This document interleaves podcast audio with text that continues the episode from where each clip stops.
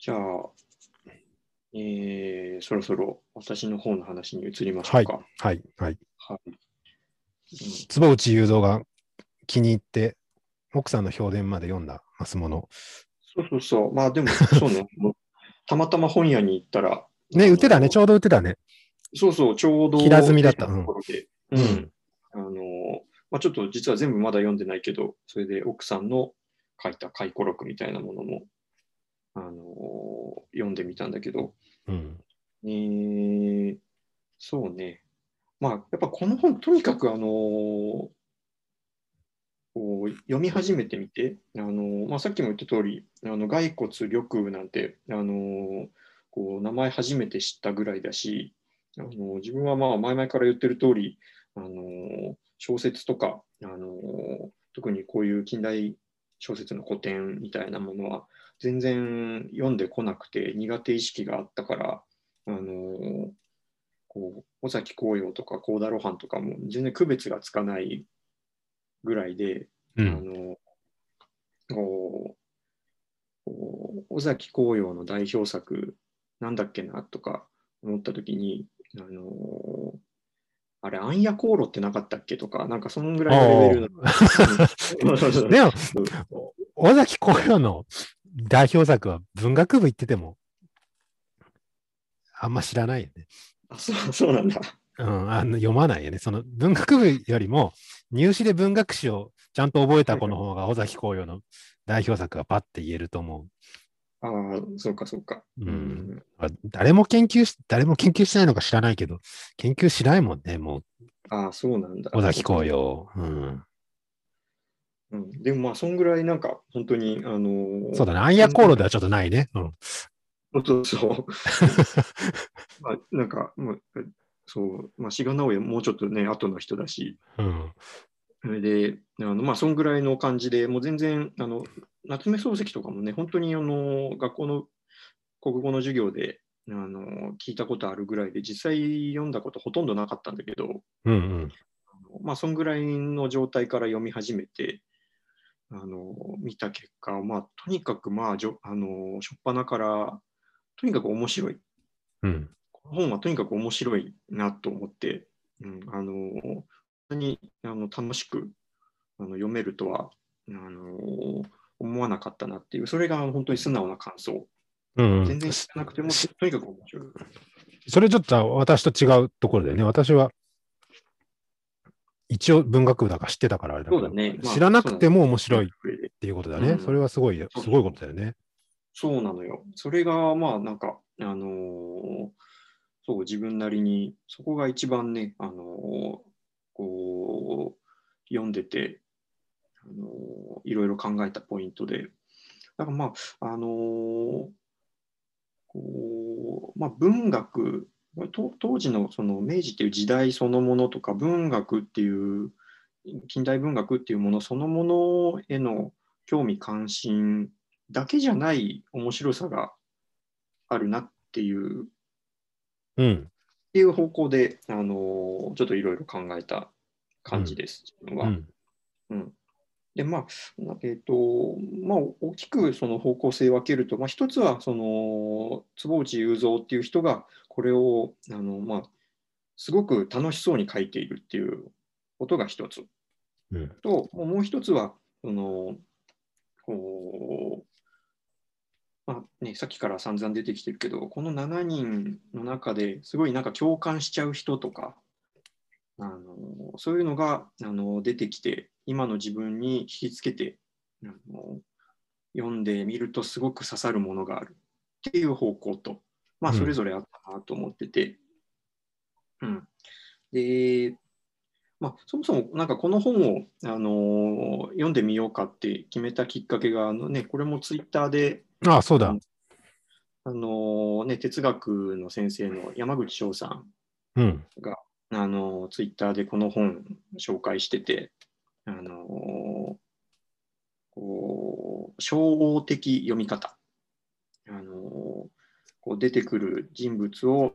こう自分と照らし合わせて、あの読んでみるっていう読み方がこうできるよっていうふうに紹介されてて、で、山口翔さんはあのこう、まあ、早熟で華やかだった紅葉と比べてあの、まあ、そういうふうにはなれないから山口翔さんはすごく緑雨に共感して、うんうん、あの読んだよっていうことが書かれてて、あのそうやっぱりそういう読み方するのはすごくあの、まあ、自然だしすごく面白かった。うんで、えっと、そう、なんか、っていう点でいくと、まあ、さっきもね、出てきたけど、あの、自分は今、あの、大学院生でもあり、あの、そう、学校っていう点では、その、今自分大学院生で、あの、おまあね、なんか、あの、いろいろとやってるわけだ、だけれども、おまあ、ある種ね、なんか、あの、医者で大学院、まあ、あの、行く人、まあ、多いっちゃ多いけど、あの、こうそこで大学院で博士号を取ってあのこそこから大学の教官として残ってあの業績上げてあの出世してみたいな、まあ、エリートコースもここから歩めるような立場でもあるんだけれどもうんと、うん、まあなんかいまいちそれにもあのモチベーションがわかんと。うん、いうようなそう状況でもあり、で、あのまあ、あとはその、まあ、メディアとの関わりっていくと、あのまあ、今あの、まあ、ネットとか、ね、エスエヌエス が、まあ、あと YouTube とか、まあ、すごいわけだけど、まあ、自分らはもうがっつりテレビで育った世代。そうだね。うんうん、あの動画とか写真の文化、写真メディアの文化ってすごく馴染みが薄くて、あのついていけないところがあって、まあ、エスエヌエス は、うん、YouTube 見れないよね。そう、全然見れ、見れない。うん。うん。で、あの、まあ、エスエヌエス は、まあ、やっぱり文字メディアっていうところで、あの、Twitter がせいぜいかなみたいな。うんうんかといってテレビ見てるわけでもないけどね。そうそうそう、もうテレビもう全然見ないけどね。そう、全然見なくなっちゃって。それで、で YouTube もかといって見れないからね。そうそう。なんか動画弱者で。そうそうそう。なんかどんどん、あのむしろあの対抗してって、今あの、本ばっかり読んでるんだよね。うん。うん、だからまあ、なんかその辺もすごいあの、オールドスタイルな感じで、あのっていう。ところがあって、あのこうこの本に出てくるこう、まあ、例えば、まあそのまあ、やっぱりこう正岡子規とかあの緑雨とか あ, の、まあ、あとすごく中途半端でなかなかあの道決めきれないっていう点ではすごくあの漱石とか、うん、そういうのを一個一個にねすごくあの共感しながら読んだかな。特にあの、まあ、漱石とか、あのー、ひゃくさんじゅうろくページとか、あのー、漱石あの、建築家に進もう。ああ、そうだね。はい、驚くね、これね。うん。うん、あのー、まあ、とあのー、友人に止められてあの、進むのを諦めたとかね、この辺もね、なんか内容すごく共感しちゃうんだよね。あのーうん元来変人だからこのままでは世の中にいられないって言って、あのー、こう職業を選んで日常を欠くべからざる必要な仕事をすれば強いて変人を改めずにやっていくことができるからこうこう飯の食いっぱずれはないから安心だというのが建築家を選んだ理由だとかねなんかその辺実はそう自分があの高さんの時にあのこう医学部行こうかなって考えた理由にめちゃくちゃ近いんだよね。へえ。うん。それで、そう、あのー、すごいいいなって。で、まあ実際、あのー、こう、まあ、医者になったわけだけど、今度はその、そうまた漱石で、ごひゃくきゅうじゅうページで、あの漱石があの文学、英文学博士になった。ってからまあ、うん、やってそれ、うん、それそっからのあのこう漱石の言葉だけどあの今度は自分の職業としている教師というものに少しの興味も持ち得ないのですみたいな、うんうん、今度はなんか、あのーね、働き始めてみたら今度はそんなこと言い出しちゃってみたいなところも、うん、まあ、自分が全くそのなんか、あのー、医者に興味を 持, た持ってないかって言ったら、まあ、全然そんなことはないんだけど、やっぱりどっかで、あのー、こう職業職業としてのあのお医者さん仕事みたいなところにはやっぱりどっかこうなんだろうこう飽きてしまうというか、うんうんうん、職業的な側面お仕事的な側面っていうものにはこうどっかうんざりしちゃうところっていうのはやっぱり乗り切れないところなんだね。そうそうそう、うんうん、っていうあたりのそのねうだうだ感っていうものは漱石にねすごいあの共感しちゃったところがあります。うん、で、あのって考えるとちょっとあの最初の山口翔さんのその初歩的読み方の話に戻ると、あのまあ、よくよく読んでみると山口さんもそのこう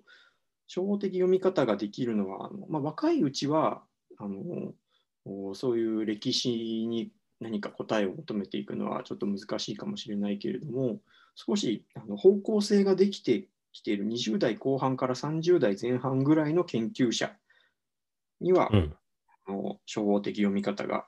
あのすごくあの面白いと思うみたいなことが書いてあって、方向性ができてるっていうあのかどうかっていうのがすごいあの重要なポイントなんだろうなと思って、うん、なんかあのその、まあ、自分まだ全然方向性が決まってなくて大学院生で宙ぶらりんの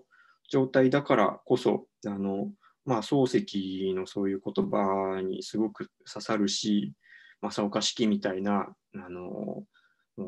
試験やだやめちゃえっつってもう俺はもう新しい俳句作るんだっていうふうに息巻いて、あのまあこうある意味すごいピュアな感じでこうやってくのもすごい惹かれちゃうし、あとはあの緑雨みたいにあのー、まあちょっと距離を取ってシニカルな感じにでもすごい真面目で、あのー、きちんとしてるところはきちんとしてるっていうこうすごい落ち着いた感じっていうのもすごく、あのー、惹かれちゃったりしてっていう風になんか、あの、まあ、まだ誰か一人すごく共感しちゃうなっていうところまではあの自分はまだ行ってないんだなって思って、まあ、それがなんだろうねいいことなのか、まだまだ、あのーまあ、まだまだ、あのー、面白み人生の面白みはまだまだ残ってるぞって感じなのか分かんないけど、うんうん、とにかくそういうふうに読みました。だ方向性がそのできてるっていうのがその方向性は山口さんが想定してるのは変えてもいいのかね、変えちゃダメなのかね、どっちなんだろうね。ああ、まあど、どうなんだろうね、変えてもいいのかなって思ってるうちはまだ定まってないんだろうね。うんうん、なんかすごい主観的な、あの、俺は方向性がなんか定まってきたなみたいな、うん、感じがするんじゃないのかな、定まってくると。うんうん、でもこの本で語られてる範囲だと漱石はまだ固まってないよね。あ、定まってないよね。うんうん、確実に。そうだね。うんうん。これでいいはずだって多分言い聞かせて頑張ってる感じで。うんうんうん。でも他の人たちも方向性は定まってるのかどうかが。あ、骸骨はもう絶対定まってるし、骸骨と熊楠はなんか相当硬い感じはするけど。そうだね。まあ式もある程度最後のこの本の最後はね。でも、うん、式もさ、俳句と言いつつ、最後、小説にふたつもなんか乗っけてるじゃない？それはなんか、あ、はいはいはい、しょうがなかったのかもしれないけど、自分が主筆になって。うん、なんかそこも微妙に定まって、ほら、ね、露伴に小説の部分はあんまりっていう感じの評価を受けたものをさ、載せてるのが、なんか未練があるのかなとも思ったけど、小説に。まだ。あ、なるほどね。うんうん、なんかまあ、そういう。だにじゅうこの山口さんがにじゅう代からさんじゅう代みたいな言ってるのはこう、まあ、ゼロじゃないけど、まあ、これかなっていうのがあるけど、確実でもない感じの人を想定してるのかなっていうふうに思ったけど、もしかしたら山口さん自身もそういう部分を感じて自分の中に知らあんま山口さんのこと知らないけどそういうふうに書いてるのかなと思ったけど、なるほどね、うん、そうかもしれないね、